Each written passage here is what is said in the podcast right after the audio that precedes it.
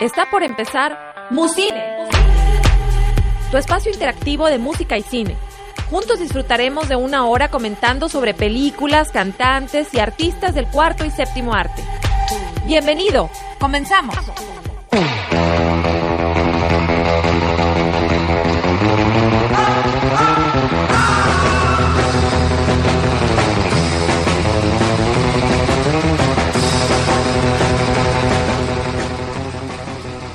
¿Qué tal? ¿Cómo están? Buenas tardes, por fin estamos de regreso, Marce, qué rápido pasa el tiempo, ya va a ser febrero y pues estamos muy emocionados, este año va volando, Marce, pero pues aquí estamos, ¿no? Hola Gabo, hola a todos, pues muy contenta por iniciar eh, esta transmisión del día 30 de enero, em, con mucho frito, pero bueno, con mucho entusiasmo. Así es, y Marce, pues fíjate que haciendo honor a la película que nos encargaste de tarea para esta semana, que fue El chofer y la señora Daisy, pues se me ocurrió, y, yo sé que a ti se te ocurrió porque tú me sugeriste a, este artista, que vale mucho la pena llamarle artista porque lo es. Claro, en toda la extensión de la en palabra. toda la extensión de la palabra. Por supuesto. Entonces, a este magnífico creador, prepárese porque vamos a hablar de la música y del personaje que, que, que, es Ray Charles, bueno, que fue Ray Charles y que pues marcó toda una época en la música, ¿no? Claro, claro, vamos a escuchar a Ray Charles. Así es, exactamente. Entonces recuerden, esto es Musine, ella es Marcia, yo soy Gabo, quédense con nosotros y les vamos a explicar por qué Ray Charles nos gusta tanto.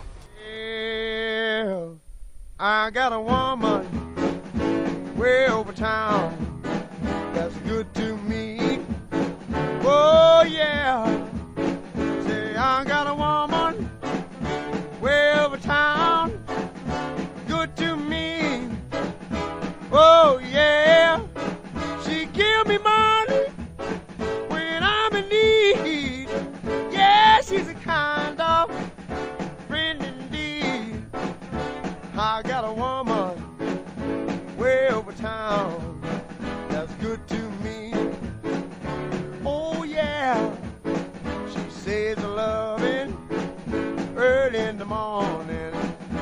Just for me. Oh yeah, she says loving early in the morning just for me. Oh yeah, she says loving just for me. Oh, she loves me so tenderly. I got a woman way over town that's good to me.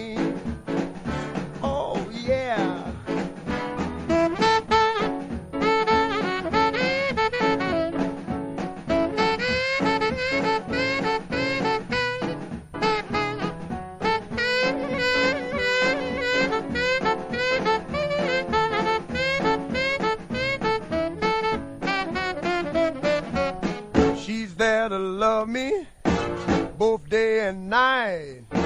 Never grumbles or fusses, always treats me right. Never running in the streets and leaving me alone.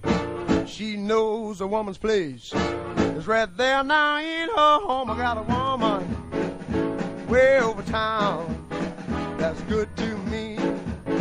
Oh, yeah. Say, I got a woman way over town. That's good to me. Oh, yeah. Oh, she's my baby. Don't you understand? Yeah, I'm a lover man. I got a woman way over town. That's good to me. Oh, yeah. I don't you know she's all right? I don't you know she's all right? She's all right, she's all right. Oh, yeah. Oh, yeah.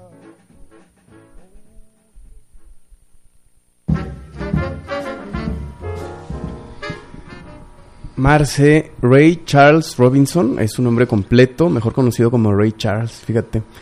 Murió en 2004 eh, este cantante, saxofonista, pianista, tocaba soul, RB, jazz, ciego desde la infancia y que rompió precisamente la barrera entre estos tres tipos de música, es decir, los fusionó con gospel, con pop, hizo tantas cosas interesantes. Claro. Eh, eh, ciego de nacimiento, algo que, que me, me impacta mucho, ¿eh? Ciego de nacimiento. Bueno, a los cinco años terminó de perder la vista por el glaucoma. sí, le dio un glaucoma muy fuerte, muy, uh, como, pues sí, muy serio, y entonces se quedó ciego a los cinco años, imagínate. Entonces, imagínate eso, pero ¿hasta qué punto, Su ceguera le habrá permitido desarrollar eh, pues su oído, ¿no? Y, haber creado pues canciones y música como la que creo.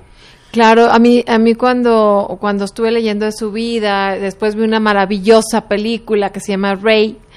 Eh, ahorita les voy a platicar de ella un poquito más adelante, pero bueno, me, me dejó pensando en al revés, a lo mejor si no hubiera sido ciego, hubiéramos tenido ese prodigio de músico que fue Ray Charles.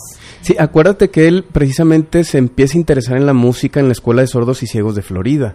Ajá, exacto. entonces es muy interesante esto porque eh, habrá que ponerse en el lugar de Ray Charles. O sea, en su época era lo que se escuchaba, ¿no? Y el gospel se escuchaba en la iglesia. Claro. Y de pronto él por escuchar el radio empieza a, a, introducirse en estos géneros que pues era música muy loca en su tiempo, era como cómo cómo tocas esa música, ¿no? sí, claro. O sea, eh, eh, pasa exactamente lo mismo en cada generación y pues bueno, así es como va apareciendo poco a poco Ray Charles. Oye, Marce, ¿Y qué nos vas a recomendar o no nos vas a recomendar nada esta semana de la cartelera? Digo, si no, pues para yo aventarme un speech. No, bueno, de hecho, el, el que trae, no te hagas, el que trae la recomendación de cartelera esta semana eres tú, Gabo. Bueno, bueno, yo les voy a platicar, yo les puedo platicar un poquito del director. Ahorita nos vas a platicar qué te pareció, les voy a dar los datos generales. Eh, la película de cartelera que le recomendamos esta semana se llama Un monstruo viene, un monstruo viene a verme. Eh, tenemos la genial voz de Liam Neeson, que qué bonita voz tiene ese señor. Y bueno, el director se llama Antonio Bayona. Antonio Bayona es pues digámoslo así, es como un alumno protegido, vamos a hablar así como un ahijado de precisamente de Guillermo del Toro, nuestro Guillermo del Toro, ya saben, el, el, gran cineasta mexicano dedicado a cine de terror. Y bueno, eh, entre, las, entre las películas de Antonio Bayona podemos destacar eh, eh, Lo Imposible, que es una película acerca de un, de un tsunami, del tsunami precisamente el gran tsunami que hace algunos años azotó por allá las, las tierras de Asia. Y muy interesante película con Naomi Watts. Y hay otra que también está, bueno, yo no me he animado a verla porque es de terror, pero pronto, les prometo que pronto la veré. Se llama El Orfanato. Es una película de cine de terror. La verdad es que eh, Antonio Bayona es un muy buen director. Él es español. Y bueno, te cedo los micrófonos, Gabo, a ver qué nos platicas acerca de esta película de un monstruo viene a verme. Fíjate que a mí me gustaría explicarle a la gente esta, mm, este comentario que voy a hacer porque de pronto puede parecer que no me gustó la película. Miren, se, los voy a decir así. La verdad es que cuando uno ve el tráiler de esta película, uno ya sabe exactamente en qué va a terminar, ¿sí? No, no es ninguna novedad, no, no hay nada ahí escondido. Nosotros ya sabemos que la mamá de este chico tiene cáncer, está enfrentando la enfermedad y entonces el niño tiene que pasar por todo un proceso de aceptación. Precisamente por estas situaciones que yo no recomiendo que se lleve a los niños a ver esta película. Esta película, ojo, gente que nos escucha, no es para niños. Esta película no, eh, no, es una película en la que el niño se va a divertir y se va a reír porque algún personaje se cae o se mancha la cara. No. Esta es una película para adolescentes y adultos que yo recomendaría en todo caso ver subtitulada.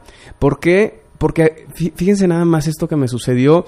Yo, yo estaba seguro que no iba a llorar porque, bueno, yo sé que a mucha gente le gusta ver películas o, o, ven películas que otros recomiendan porque, porque uno llora, ¿no? A mí no me gustan las películas en las que lloro, ni voy a ver una película porque voy a llorar. Entonces, toda vez que yo ya conocía de qué se trataba la película, dije, pues no, no, no voy a llorar, ya sé en qué va a terminar. Sin embargo, hay varias cosas que rescatar en esta película. Uno, la fotografía, Marce. La, fotografía de esta película sí me gustó. Los efectos especiales creo que están muy bien llevados. Es más, fíjate, te voy a decir una cosa, más que la fotografía, la dirección de arte. Me parece ser que es Claro, sí se ve. ¿eh? Yo no la he visto la película, por eso le cedí la recomendación a Gabo, pero sí me imagino porque yo vi el tráiler y, y bueno, se ve que está increíble. Exacto, y entonces fíjate que vas a media película y de pronto tiene unos momentos medios lentos en los que sí me empezó a dar como un poco de sueño y pensé que ahí se iba a quedar la película. Pero a pesar, Marce, que yo ya sabía que iba a terminar, creo que esta película tiene dos mensajes muy importantes y muy fuertes que dar. Entonces, si a usted le gusta un poco el drama, si a usted le gusta la filosofía eh, acerca de cómo ver la vida, cómo ver la muerte, Ajá. esta es una película para usted. Sí, yo creo que es algo así como que trae eh, muchas cosas de tanatología, ¿no? Sí, exactamente. Sí, si a usted le gusta la tanatología, por ejemplo, usted tiene que ver esta película, ¿no? Porque de verdad el mensaje es muy claro, es contundente y pues no lloré, Marce, la verdad no lloré. Sí me dieron ganas, a pesar de que ya sabía de qué se trataba esta película y al final, pues, ¿qué crees? Me gustó la película, eh, he visto mejores, por supuesto, pero definitivamente no es una mala película, al menos para mí. Pues muy bien, Gabo, gracias por la recomendación de cartelera. Yo le recuerdo, ya empezamos ahora sí con el, el, el camino a, las, al- a los Óscares. Ay, sí, qué Sí, emoción. entonces hay que ver, eh, ahorita está en, en el cine hasta el último hombre, está nominada a Mejor Película.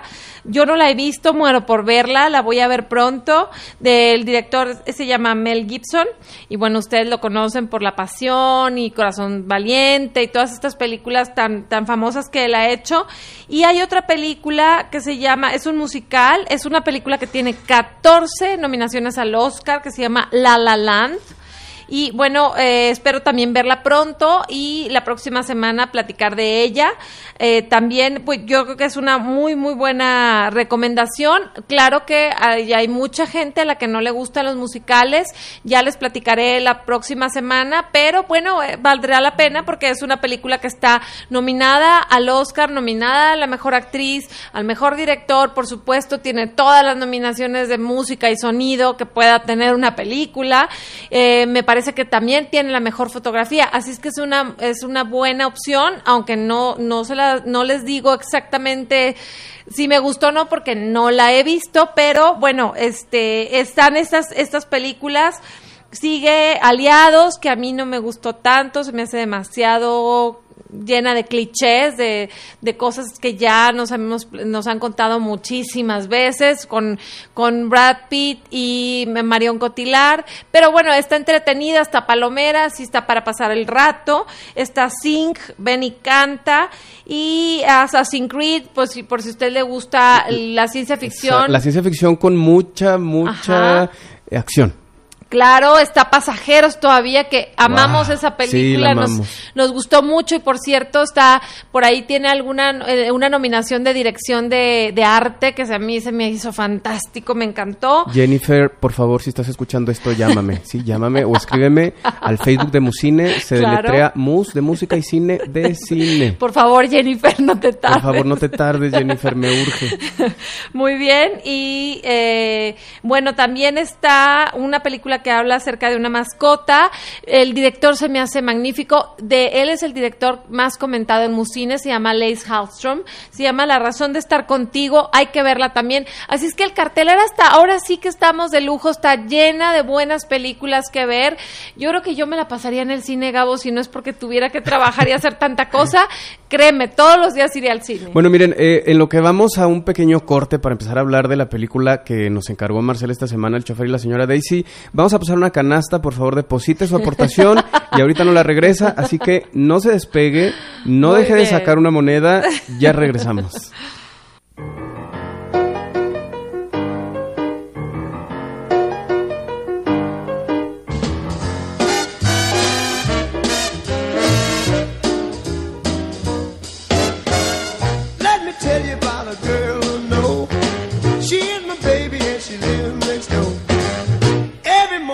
the sun comes up, she brings my coffee in my favorite cup. That's why I know, yes I know, ah, hallelujah, I just love her so.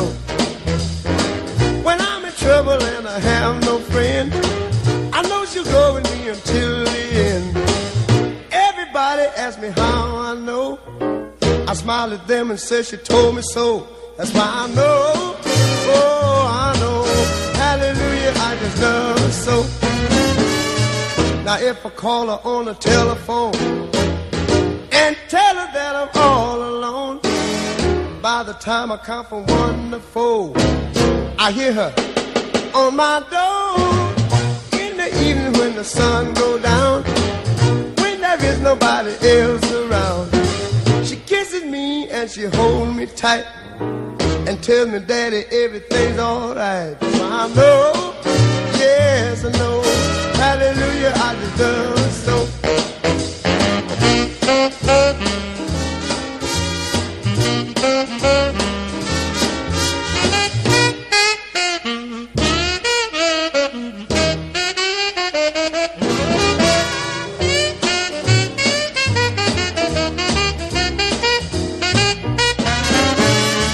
Now if I call her on the telephone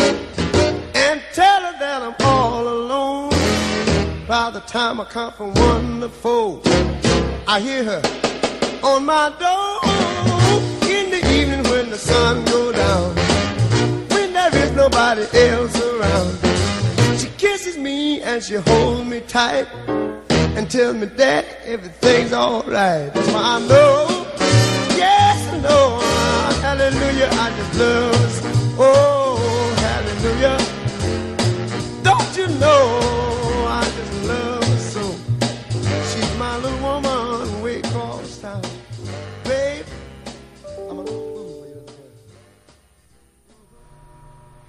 Marce, Ray Charles, un hombre muy enamoradizo, tuvo 10 mujeres, imagínate, y con ellas tuvo más de 12 hijos. I- Imagínate Wow. todo lo que no reflejaba eso en sus canciones. Claro. ¿no? Claro. Entonces, eh, pues definitivamente además una voz muy particular. Fíjate que ahora que estuve haciendo esa búsqueda, eh, de, de pronto uno como que no sabe las fechas o, o- o se, se separa un poco de, de las noticias mundiales que habían en esa época. Me llamó mucho la atención que eh, lo entrevista en una en, en en algún video que se encuentra por ahí YouTube, Cantinflas, fíjate. Wow, no ¿no? sabía. Le, da- le dan un premio, eh, ahorita en la página de Facebook les voy a publicar la entrevista. Cantinflas le habla en inglés, eh, alcanza a hacer un video a color, fíjate. Muy Y, bien. y le dice que cada vez que venga a México, que no se olvide que los mexicanos amamos la música de Ray Charles, porque, fíjate qué interesante comentario hace Cantinflas. Mario Moreno, pues, eh, él dice, porque los mexicanos son muy sensibles a la música que tú compones. Y es que, ¿a quién no le gusta Ray Charles? Yo Al digo, que no lo conozca, yo creo, ¿no? Sí, se me hace que nada más al que no le conozca, por- lo conozca, porque realmente el hombre tenía una, una voz excepcional. Por ejemplo, hay una, hay una canción que se llama Georgia on My Mind, que yo te platicaba que es de las más cantadas. Haz de cuenta que es, es como la Bésame mucho de, de acá, ¿no? Y esa canción, esa versión de Georgia on My Mind, de- desde mi punto de vista y muy personal gusto, creo que es la es quien mejor la interpreta. Exacto. Georgia on My Mind. Exacto. Sí. Sí, porque la cantan muchísimos, ¿eh? Hasta Michael Bublé que me fascina, pero me gusta más Ray Charles. Wow. Sí, la voz esta garrasperosa que tiene este personaje es Ay, sí, fantástica me y- encanta, y, claro. es, es otra cosa. Fíjate, Marce, qué interesante. eh, escogimos esta música en esta ocasión precisamente porque nos enmarca, ¿no? La época en la que están viviendo nuestros personajes de esta película tan, pues, simpática que nos encargaste, ¿no? Sí. Definitivamente es- es una película muy ligera, Marce, después de haber tenido películas muy intensas que estuvimos revisando, pues sí, co- fue como una bocanada de aire fresco, algo relajado para ver, no vamos a llorar, no nos vamos a preocupar, este, no hay drama, no hay tanto drama, no hay violencia, no hay nada en esta película, o al menos no hay violencia en la manera en la que normalmente estamos acostumbrados en las películas, porque se toca el tema del racismo, que pues vaya que hoy, eh, en, en estas épocas, pues es... Sí, ¿eh? Es un tema recurrente en las actual, noticias, en todas partes, claro. ¿no? ¿De, de qué trata, Marce, esta película llamada El chofer y la señora Daisy? Bueno, para empezar, yo creo, yo quiero decirles que los actores protagónicos son, bueno, fantásticos. ¿Por qué, ¿Por qué son fantásticos los actores del chofer y de la señora Daisy o Driving Mrs. Daisy? Eh, bueno, pues porque precisamente eh, es Jessica Tandy la que hace el, el papel, el personaje de la señora Daisy. Eh, y Morgan Freeman es el chofer Hawk, el chofer tan simpático de ella. ¿Y de qué trata? Bueno, esta es una, la historia de una señora ya mayor, em, mamá de un em, muy buen empresario exitoso textil. Eh, ella es judía, pero Gabo, a ver, te voy a preguntar, como que ella no era tan practicante del judaísmo, ¿verdad? Fíjate que estuve revisando ese aspecto porque aunque vi esta película hace muchos años, no recordaba yo que, estos personajes fueran judíos. Sí son judíos, fíjate, pero me parece ser más bien que el director no quiso enfocarse tanto e, en, en cómo ellos vivían el judaísmo. O sea, no, no vimos en la película temas sobre fiestas o sobre la alimentación, sino como que la película se enfocó más bien en el drama y me parece ser que fue muy atinado de parte del director, ¿no? o sea, porque no es una película sobre judaísmo, es una película sobre cómo se vivía el racismo en esa época, entre otros temas, ¿verdad? Sí, por supuesto. Y bueno, ellos vivían en un, en un estado sureño, me parece que era Luisiana, ¿no? alguna ciudad de Luisiana. Y eh, ella, eh, esta señora, Jessica Tandy, bueno, Miss Daisy Roth, es una señora, es una profesora jubilada de 72 años de edad que eh, eh, estaba sacando su auto, esa escena la vemos al principio, estaba sacando su auto de la cochera y bueno, tiene por ahí un accidente, entonces su hijo por cierto, qué bonito auto desbarató la señora Daisy. Al principio era un Cadillac hermosísimo, negro, lindo, ¿a poco no? Bueno, e, es que ahí es cuando yo empiezo a, meditar mientras veo la película y digo, ¿cómo le hacen para conseguir autos, ropa, calles? Negocios, Marce, es un trabajo impresionante. Sí, claro, pues imagínate, eh, es, es una película, me parece ser del año 1989 eh, y, bueno, por supuesto, ¿cómo le hacen para conseguir? Yo es, habrás de saber que Hollywood tiene un stock de, autos clásicos, pero de todos los años, porque si te fijas la película, en la película transcurren cerca como de 25 años, o por lo menos 20, y vemos autos de diferentes épocas. Entonces sí, eh, eh, Hollywood tiene bodegas de carros guardados, o sea, imagínate que de cada año, ahorita ya acaban de guardarlos del 2017 un, un, stock de carros. Imagínate todos los carros que han de tener. Imagínate eso, ¿no? No, y de todos los años. Si, si estos eh, Cadillac y el Hudson tan hermoso, rojo, yo creo que eran como por ahí de los años 40. Entonces, eh, han de tener bodegas y bodegas de autos, porque sí, sí los lo requieren, ¿no? Para las diversas películas y diversas épocas que se trata cada historia. Entonces, esta señora tiene un accidente sacando su carro y entonces su hijo piensa que es hora de conseguirle un chofer. Y bueno, eh, por azares del destino llega eh, Morgan Freeman y, él es el indicado porque él, conducía un camión de leche, ¿verdad? Marce, ¿qué, onda con esta personificación? Yo creo que eh, tenemos que hablar de eso en el, en el siguiente bloque, pero de verdad me impresionaron mucho. Sí, es que la verdad es tan buen actor Morgan Freeman y, también eh, ella. Era natural, Marce. Es natural la forma como, como él camina, porque eh, tiene que ver hasta con cómo camina, el acento. Y el acento sureño. Es, terriblemente bien hecho, Marce. Sí, muy bien hecho, muy bien interpretado. Y bueno, ella al principio se niega así rotundamente y de hecho a veces por momentos la notas muy osca y hasta grosera. Ella no quería tener al chofer. Entonces, él poco a poco, pero mira, con una paciencia como de Job, haz de cuenta, ¿no? hablando, hablando de judíos. Fíjate que yo te voy a decir una cosa sobre, que tiene que ver con este tema. El título en inglés me impresiona mucho porque en inglés se llama Driving Mrs. Daisy. Conduciendo. Conduciendo o, manejando, a la señora Daisy. y eso es exactamente lo que va a hacer este personaje. Sí, de hecho. Entonces poco a poco se empieza a ganar a la señora Daisy. Estuvo, estuvo a punto de por ahí de despedirlo porque pensó que le había robado una lata de salmón que él le repone al día siguiente inmediatamente. Entonces, bueno, eh, con, les decía yo que con una paciencia así como de Job consigue hacerse, bueno, hasta su confidente, su, eh, es más, su amigo de, de la señora Daisy y se convierten en compañeros inseparables. Y qué bonita señora, ¿no, Gabo? Sí, de verdad es que, oye, me quedé con la duda, a lo mejor tú tendrás algo de información, no sé. Eh, no es tan grande, quiero pensar en, en el momento en el que se firme esta película esta mujer, porque además veo eh, que está hay un muy buen trabajo de maquillaje hecho tanto, bueno, con ambos personajes, ¿no? La verdad es que le compras que el señor está viejito, ¿no? Claro, el por chofer, el chofer llega a ser un ancianito y, y, y- y de verdad yo, yo pensaba cuando en aquel entonces yo vi esta película, yo pensaba que era un señor grande el que lo interpretaba. Ajá, no, ajá. ahora Morgan Freeman sí es un señor grande.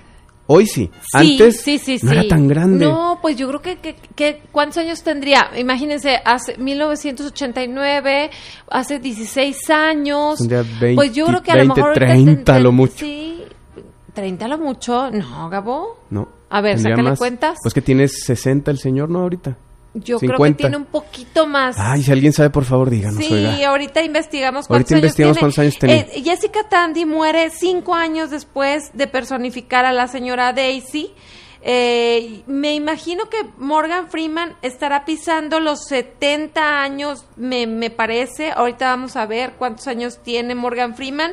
Él tiene 79 años. Es que es tragaños también, ah, ¿eh? pues por eso. Entonces, eh, hace 20 años, bueno, ponle 16, pues te- te- tenía precisamente que serán 60, 65 años más o menos. Entonces, pues sí, eh, no se ve tan grande al principio y ya después sí lo vemos ya muy, muy grande con aquellos lentes de fondo de botella, ¿sabes? O sea, sí, y, y- y ella, bueno, ya sí, sí estaba ya muy grande, Jessica Tandy, porque tenía alrededor de, de 80 años cuando filmó Driving Mrs. Daisy. Y, y bueno, eh, ellos dos se convierten en inseparables amigos y esta película trata, desde mi punto de vista, varios temas. Para empezar, la amistad, que de verdad, Gabo, la vida nos sigue sorprendiendo. Bueno, a mí me pasa.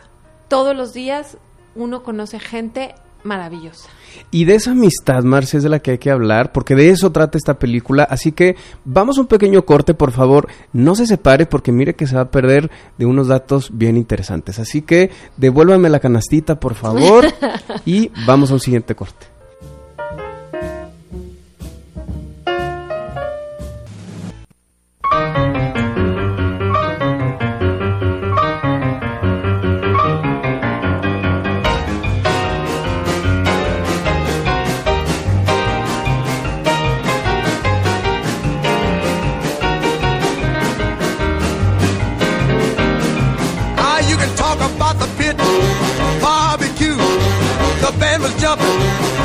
People too. Ah, mess around.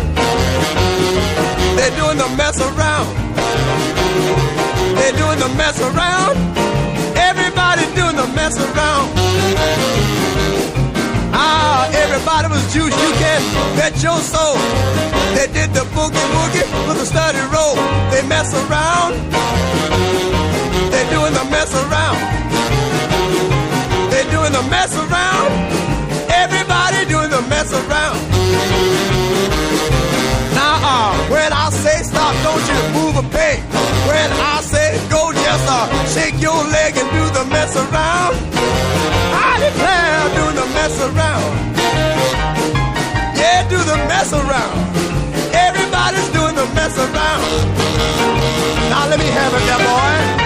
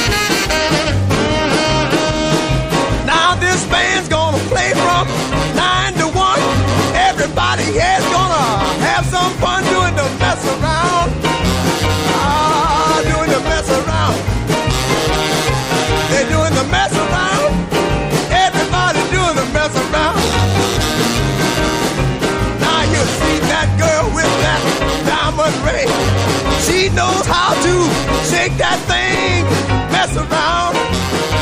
I declare she can mess around. Ah, mess around. Everybody do the mess around.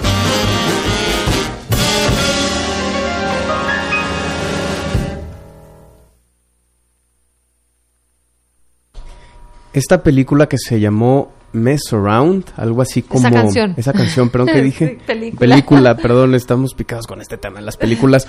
Oye, Marce, eh, bueno, pues, ¿qué más podemos decir de Ray Charles? Eh, fíjate que una de las grandes cosas que se le criticaron fue que eh, eliminó la barrera entre gospel y jazz. Imagínate de qué es lo que estamos hablando. Él empezó a, a- a crear música con, con estos ritmos religiosos, ¿no? Que hemos visto muchas veces sí, en claro. películas de gente de color.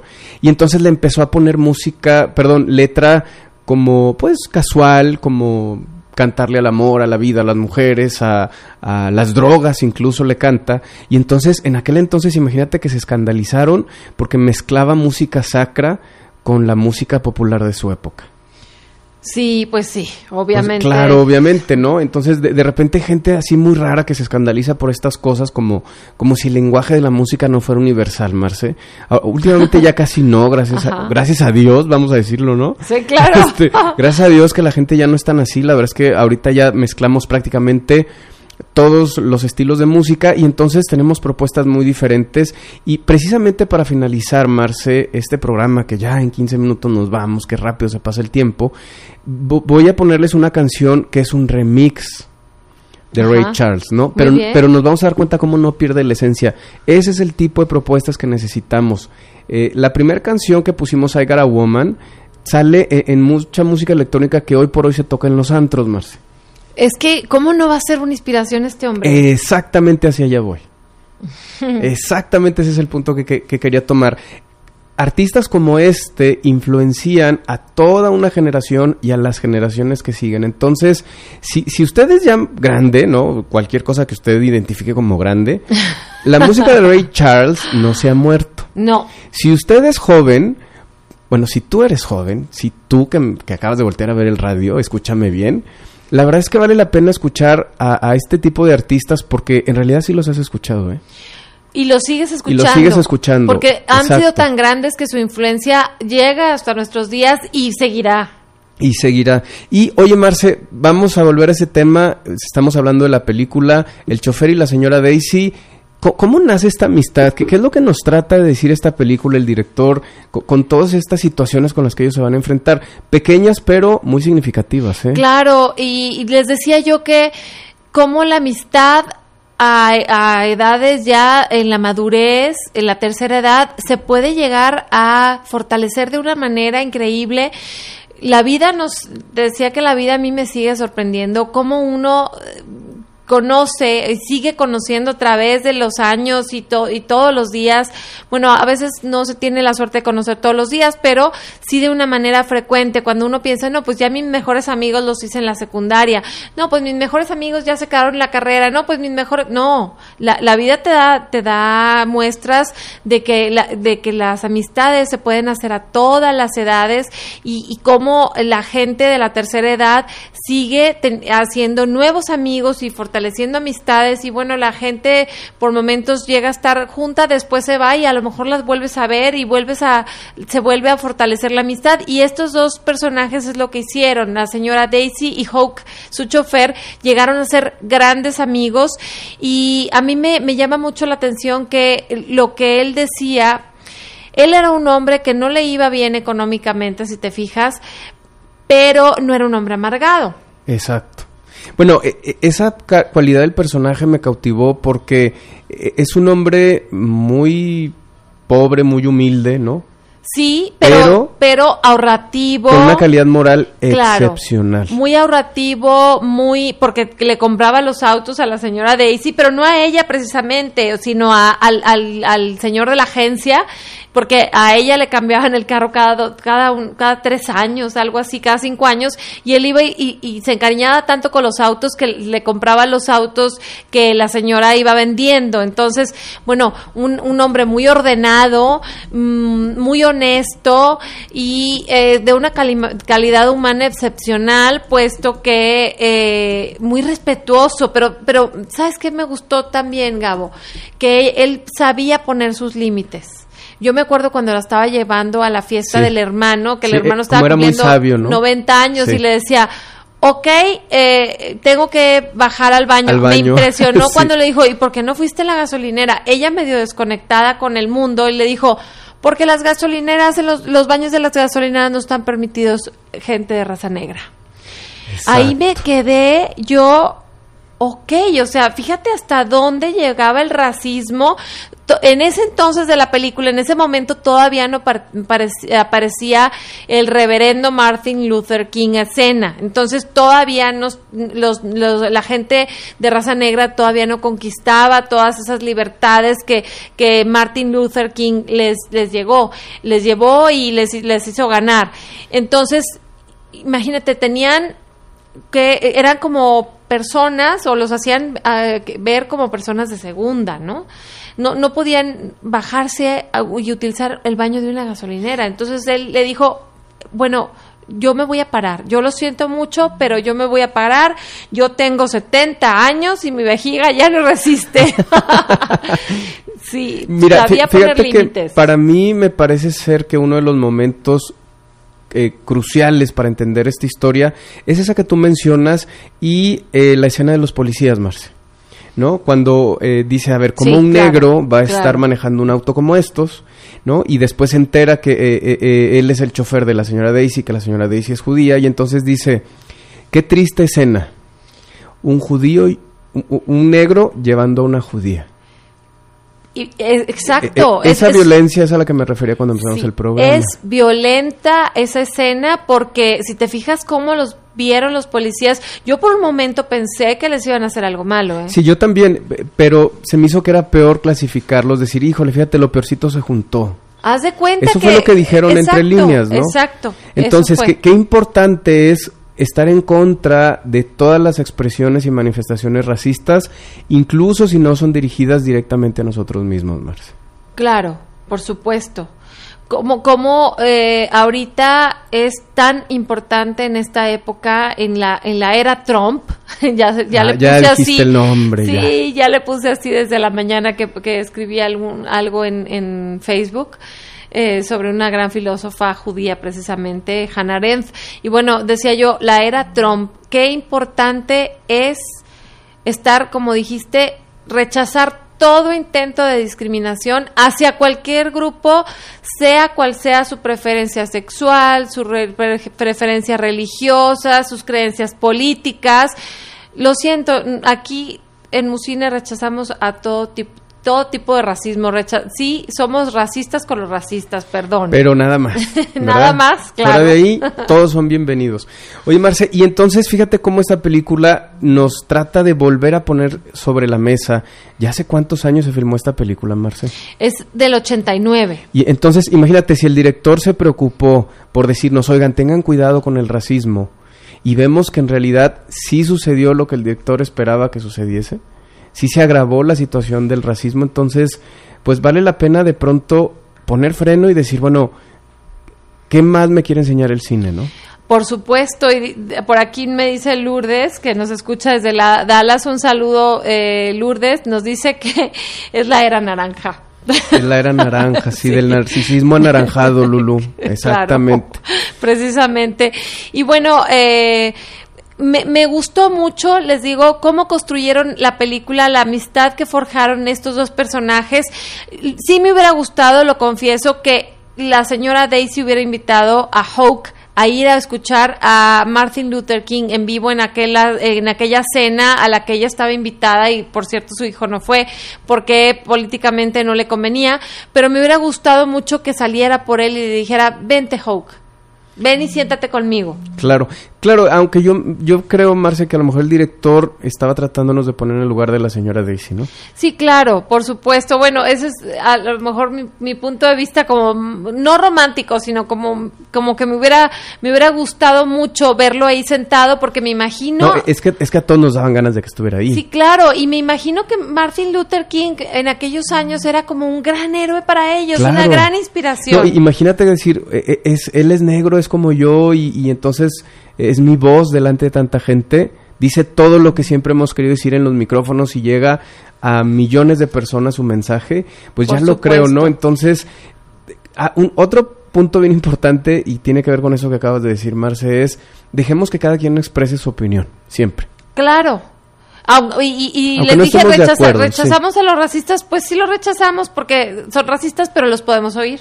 Y podemos Sí, oír su punto de vista, ¿verdad? Sí, Por exacto. supuesto. Y valorarlo. Yo también quiero platicar acerca de, de- de la música de esta película. Ah, Tenemos al, al gran, así, gran Hans Zimmer. Hans Zimmer es, hagan de cuenta, como, está como en- a la altura de Nino Rota. Eh, aquel músico que, que hizo la, la, la, pues sí, ahora sí, el score, la música de tantas películas. La, yo creo que la más representativa es El Padrino. Y imagínense, a la altura de un Ennio Morricone, gran, gran músico Ennio Morricone, de tantas películas italianas, eh, eh, bueno, imagínense John Williams, y, y yo creo que Hans Zimmer es, es ahora el, el- pues no sé, a lo mejor el Nino Rota o el... imagínense que ha mu- musicalizado, estamos hablando de, de, de quien compuso la música pero completita de la película de conduciendo o el chof- eh, conduciendo a la señora Daisy o el chofer de la señora Daisy. Eh, eh, este hombre se llama Hans Zimmer. Él ha musicalizado muchísimas películas importantes, El Principito del 2015 entre ellas. Wow. También ah, le ha puesto la, la- la música a los mismos Óscares. Em, también eh, Interestelar, él compuso la música de aquella película, gran película Interestelar, Pride, Orgullo y Esperanza, una película francesa. Eh, la serie de Drácula, El sorprendente hombre araña 2, también es el compositor Hans Zimmer. Mm, Bueno, de tantas, tantas películas que, que, que le ha compuesto la música y tantas series, así es que eh, yo no sé qué piensas de la, de la película, de la música de la película del chofer de la señora Daisy, pero a mí me encantó. Sí, ah, Me encantó. Yo, yo soy muy, muy auditivo cuando estoy viendo una película y sí, definitivamente me gustó mucho. Me gustó mucho la música, por ejemplo, cuando ella está eh, tejiendo, no, Ay, bordando, sí, sí, sí, sí. La- ópera, la ópera ajá. fue, bueno, fantástico, ¿no? Mi- Mira, yo la vez que escucho todo, Marce. Sí, sí, es que realmente eh, para nosotros, eh, digo, a lo mejor será que ya de tanto ver, películas, estar en esto y todo, pero bueno, al menos para mí ir al cine es una experiencia completa. Ahora sí que, bueno, nada más me falta tocar, ¿no? Y saborear, pero de alguna manera saboreo, saboreo la música y saboreo la, la fotografía, ¿no? Entonces, sí, nos fijamos mucho en la música, nos fijamos mucho en la composición, en la dirección de arte. Hace rato mencionabas cómo que también están la escenografía, el vestuario, el maquillaje, qué, qué excelentes los, los autos, oye, la casa de la señora, la, toda llena de fotografías, qué linda, ¿no? Claro, eh, fíjate que esta película, Marce, forma parte de... eh, bueno, originalmente es la primera de tres obras de teatro llamadas Trilogía de Atlanta. Eh, evidentemente, eh, en la obra de teatro el énfasis es más bien explicar cómo vivía la comunidad judía eh, en Georgia, ¿no? Claro. Pero me gustó mucho, Marcel, la idea de, de- de no dejar el tema, vamos, no, no convertirla en una película judía. Que, que no todas las películas judías me gustan, eh, a mucha gente podrá creer lo contrario, que, que dicen judío y salgo corriendo, pero no, la verdad es que me gustó muy bien tratado, me parece ser que fue el tema del racismo, Marcel. Sí, claro. Eh, y, y- y bueno, también eh, quiero que sepan que estuvo nominada a muchos Óscares. Ahora que vienen los Óscares, por eso enfatizo. Fíjense todos los, todas las nominaciones que tuvo. Estuvo nominada a la mejor película en 1990, obtuvo el Óscar a la mejor película. Jessica Tandy obtuvo el Óscar a la mejor actriz en papel principal. También al mejor guion adaptado. Eh, Óscar al mejor guion adaptado. Y eh, al mejor maquillaje lo que Claro, decías, tenía ¿no? que ser Claro. exactamente. Y bueno, Morgan Freeman no ganó el Oscar al mejor actor, pero eh, yo creo que, no sé, habría que ver quién ganó en 1990, pero a mí se me hizo fantástica su actuación. Y bueno, eh, también estuvo eh, el, el- el quien hizo el papel del hijo de la señora Daisy, Dan eh, Aykroyd. Él también obtuvo una, nomina una nominación a actor secundario, también eh, una nominación a mejor decoración de set, o sea, el arte, ¿verdad? Eh, el las mejores vestidos, también estuvo nominada al, mejor vestuario, la, mejor edición, una nominación. Eh, todos esos, esos Oscars y nominaciones obtuvo, también fue ganadora de los Globos de Oro ganadora, eh, ganador, ahí sí a Morgan Freeman le dieron el, Globo de Oro al mejor actor. Em, también la, la, la, mm, película, o sea, la mejor película de los Globos de Oro, ya dije, los BAFTA, bueno, tú, ha, ha sido una película muy premiada y fíjate, me llama la atención, Gabo, que es una historia hasta cierto punto sencilla nada complicada, nada enredosa, ¿no? Y, yo creo que también eso es, aquí sí lo veo yo como una virtud de esta película. A, lo mejor lo más complicado de la película es entender que hay ocasiones en, en las que entre una escena y otra ya pasó mucho tiempo si acaso es lo más complicado de la película. Sí, exactamente. Sí, porque, bueno, pero el director te da pistas. Cuando él, ella le pregunta, oye, ¿tú todavía tienes el, el, carro Hudson, ese carro guinda tan lindo? Y él le dice, uy, no, señora Daisy, ya está, ya es chatarra desde hace como unos ocho años. O sea, ahí sí sacas cuenta, si dices tú, se me hace que ya pasaron como 20, ¿no?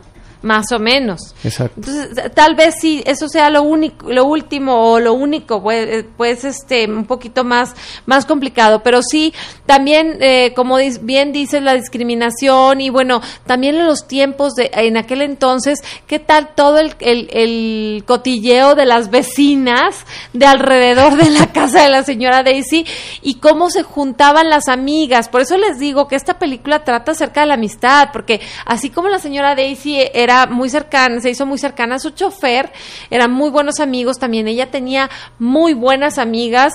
Un saludo a mis amigas grandes que se siguen juntando, que me junto yo con ellas y que ellas eh, siguen juntándose a jugar cartas. Qué maravilla, Gabo, qué maravilla son los amigos en la vida.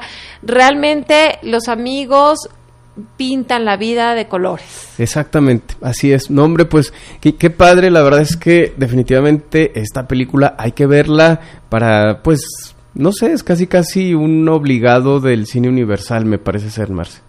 Sí, yo creo que e, es una película que merece la pena. Si usted ya la vio eh, hace mucho, a lo mejor en su estreno, y la quiere, la quiere volver a ver, de verdad no se va a arrepentir creo yo que no es para nada una pérdida de tiempo, al contrario, es como un oasis de, de, tanta película, bueno, que aquí ponemos también películas intensas porque nos gustan mucho, pero sí es una muy buena opción para quedarse por ahí viendo cine en casa. Exacto. ¿Y qué, no, qué, qué nos vas a encargar para la próxima semana? O sea, que no me imagino, Marcia. bueno, seguimos con las películas así un poco intensas. Eso. es que a mí me gusta el cine intenso, Marcia. Sí, a ver, te voy a preguntar, Gabo, ¿ya viste El crimen perfecto? Fíjate que no, no la he visto. No. Ni la he visto ni lo he hecho. ¿Cómo crees? ¡Qué bueno! Ni lo he hecho ni lo he visto. Pues esta película te va a fascinar es una de mis películas favoritas. El crimen perfecto es con Anthony Hopkins. Qué buen actor es Anthony Hopkins. Y es con Ryan Gosling. Eh, la dirige Gregory Hoblit. ¿Y de qué se trata? Bueno, Ted Crawford es acusado de intentar asesinar a su esposa y queda atrapado en una lucha intelectual con un joven fiscal de distrito. Esta película hay que ponerle mucha atención desde el principio y ahora sí que nos, nos pone a, echa la mente a trabajar, a, ahora sí que nos deja tarea, pero durante la película a ver si nosotros podemos resolver ese caso. Ándale. y le podemos ayudar un poquito al guapísimo de Ryan Gosling. Oye, pues qué padre, Marce. Y antes de irnos, ya son las 7, oigan, ya se nos está yendo la hora, ya se nos fue prácticamente. La pregunta de cada semana, como para qué se te antoja escuchar a Ray Charles? La verdad, para todo. Fíjate que sí, para todo. Sí, para todo, porque no es una música que canse, ¿eh? No.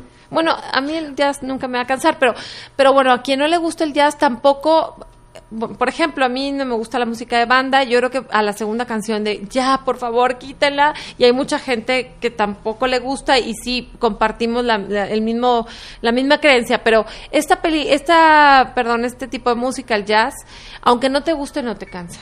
Exacto.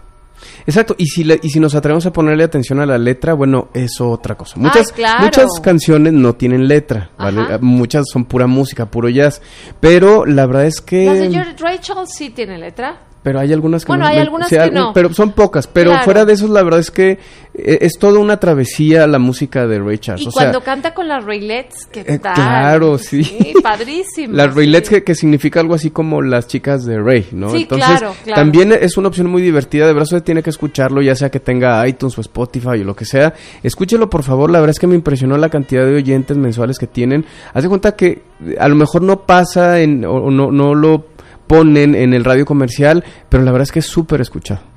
Antes de irnos, eh, eh, por ahí le mando un saludo al señor Mario Villarreal que nos habló, que le manda saludos a la gente por ahí de Saltillo y de Ramos.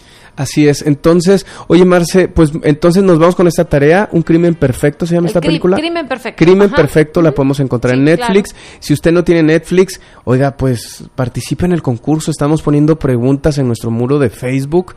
Acuérdese, es Musine, se escribe mus de música y cine. De cine. Pues de cine. Escríbanos. Acuérdese que el comentario con más likes se lleva una tarjeta de regalo de una suscripción a Netflix ya hasta por tres meses. Muy bien. Muy bien, Marce, pues nos despedimos con esta última canción de Ray Charles, What I'd Say, a cargo del DJ Joshua Remix. Si a usted nunca ha escuchado Ray Charles en música remix, no se preocupe, no es algo tan escandaloso. Entonces yo sé que le va a gustar. Vamos a oírlo. Vamos a oírlo, nos vemos la próxima semana. Hasta la próxima semana.